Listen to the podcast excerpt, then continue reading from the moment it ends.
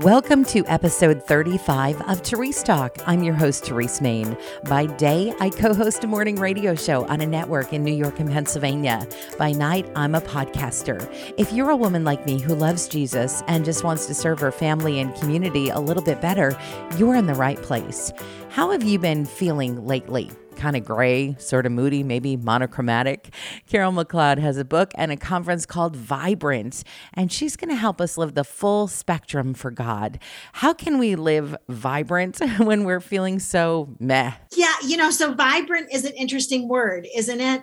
Especially in the times we're living in. I love to observe people. I love to watch people, especially women going through hard times in life. And when I was people watching one day, I thought to myself, why is this group of women like filled with joy and hope and peace and their circumstances stink? And why is there this other group of women who just sort of slog through life?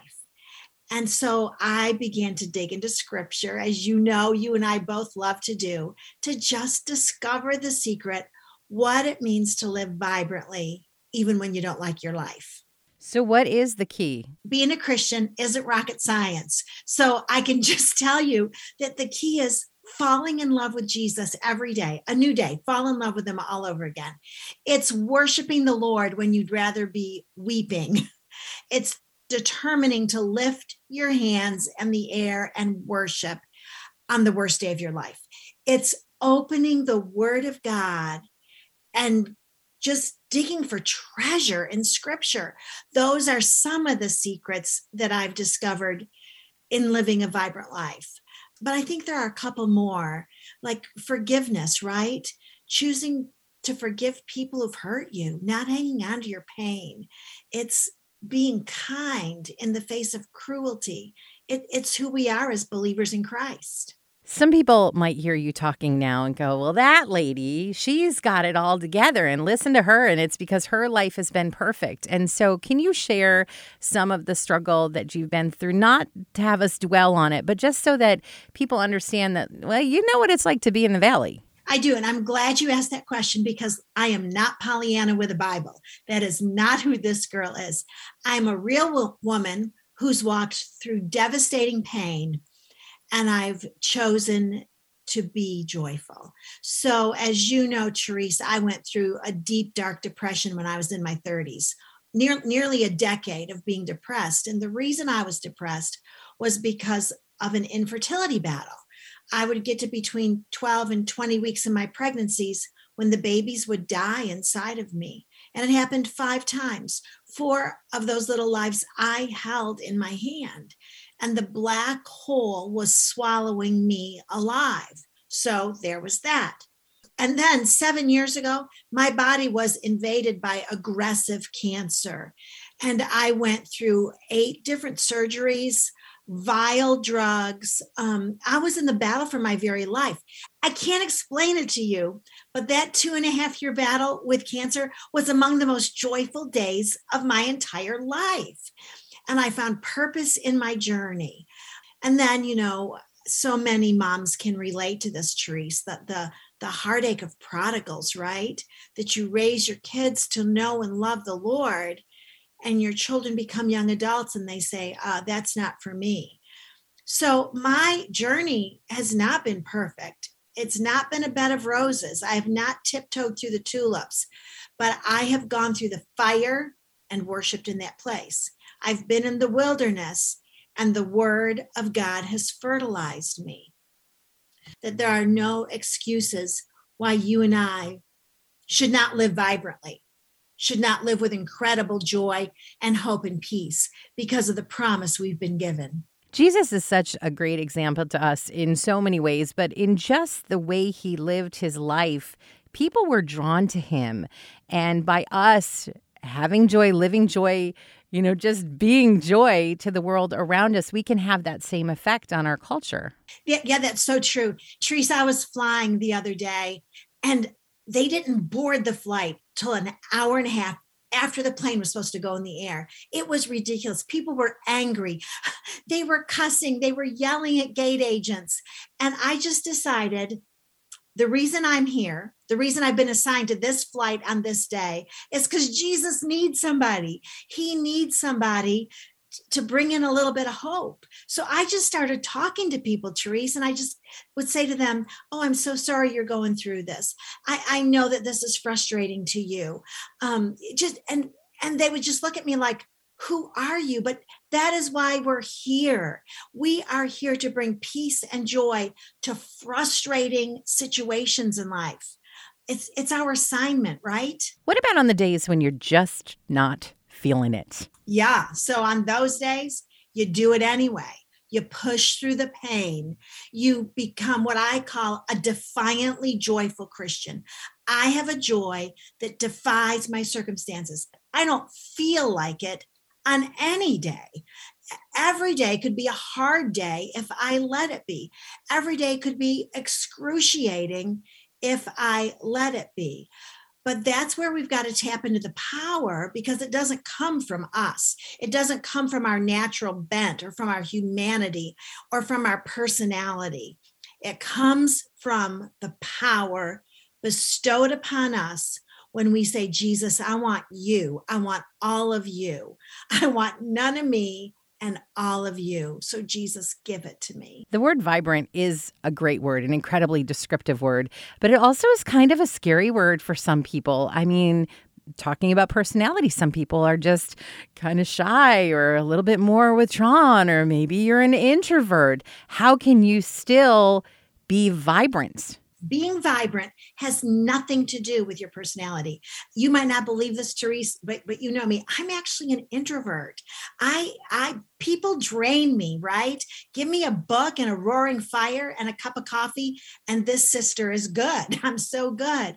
And so this um, call to live a vibrant life, don't make excuses that I'm an introvert or my life is hard I live in a crummy house or I'm overweight or I'm divorced or um, nobody ever liked me. No, those actually aren't good excuses because when we partner with Jesus, he gives us his character. You know, it says in First Peter that we have the divine nature inside of us. What? That, that's extraordinary that that the holy spirit and jesus have given us his divine nature. So, this call to live a vibrant life has nothing to do with our want to, our feel like it, or our personality. Listen, we all need more of Jesus. We all need his power.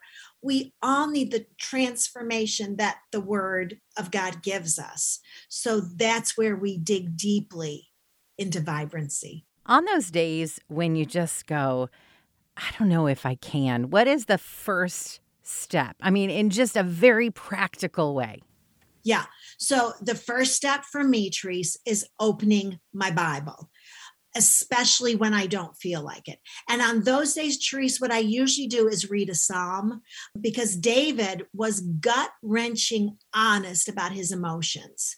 Um, he he would say when he didn't feel like worshiping the Lord, but he commanded his soul to worship the Lord. So on the days that our friends don't feel like it, I, I, would say open the Bible. A second thing to do is I turn on worship music. It blasts through my house, in my car, when I'm taking a shower.